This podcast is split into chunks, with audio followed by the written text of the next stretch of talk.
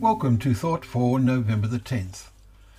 Our readings are taken from Ezra's chapter 5 and 6, Hosea chapter 7, and Acts chapter 25 and 26. And our thought is, For this has not been done in a corner. When Paul testifies to his faith and actions before King Agrippa, he said some particularly interesting things. Luke, who records these, was evidently an eyewitness to these events and to all that was said.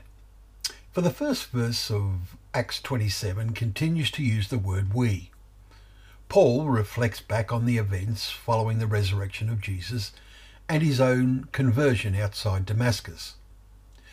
Festus interrupts him. Paul, you are out of your mind. Chapter 26 and verse 24.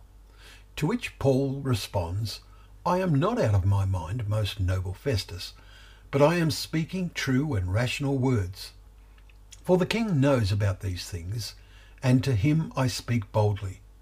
For I am persuaded that none of these things has escaped his notice, for this has not been done in a corner. Verses 25 and 26. The last phrase means that these events attracted a lot of attention. They became widely known Many records outside the Bible illustrate the impact that the Christian message had on the ancient world.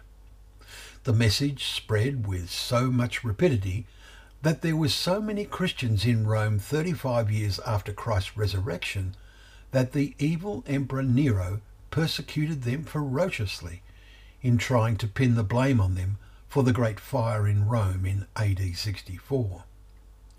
This is testified by the Roman historians Tacitus and Suetonius. Truly the events in Jerusalem and its climax in the life, death, and resurrection of Jesus Christ had not been done in a corner. The world was forever challenged and changed as a result.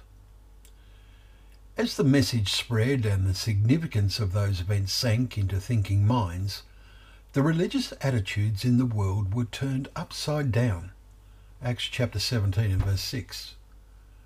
Tragically, in the following centuries, there were increasing efforts to change the message by Greeks and Romans to fit in with their own religious convictions, such as their belief in that the human soul is immortal.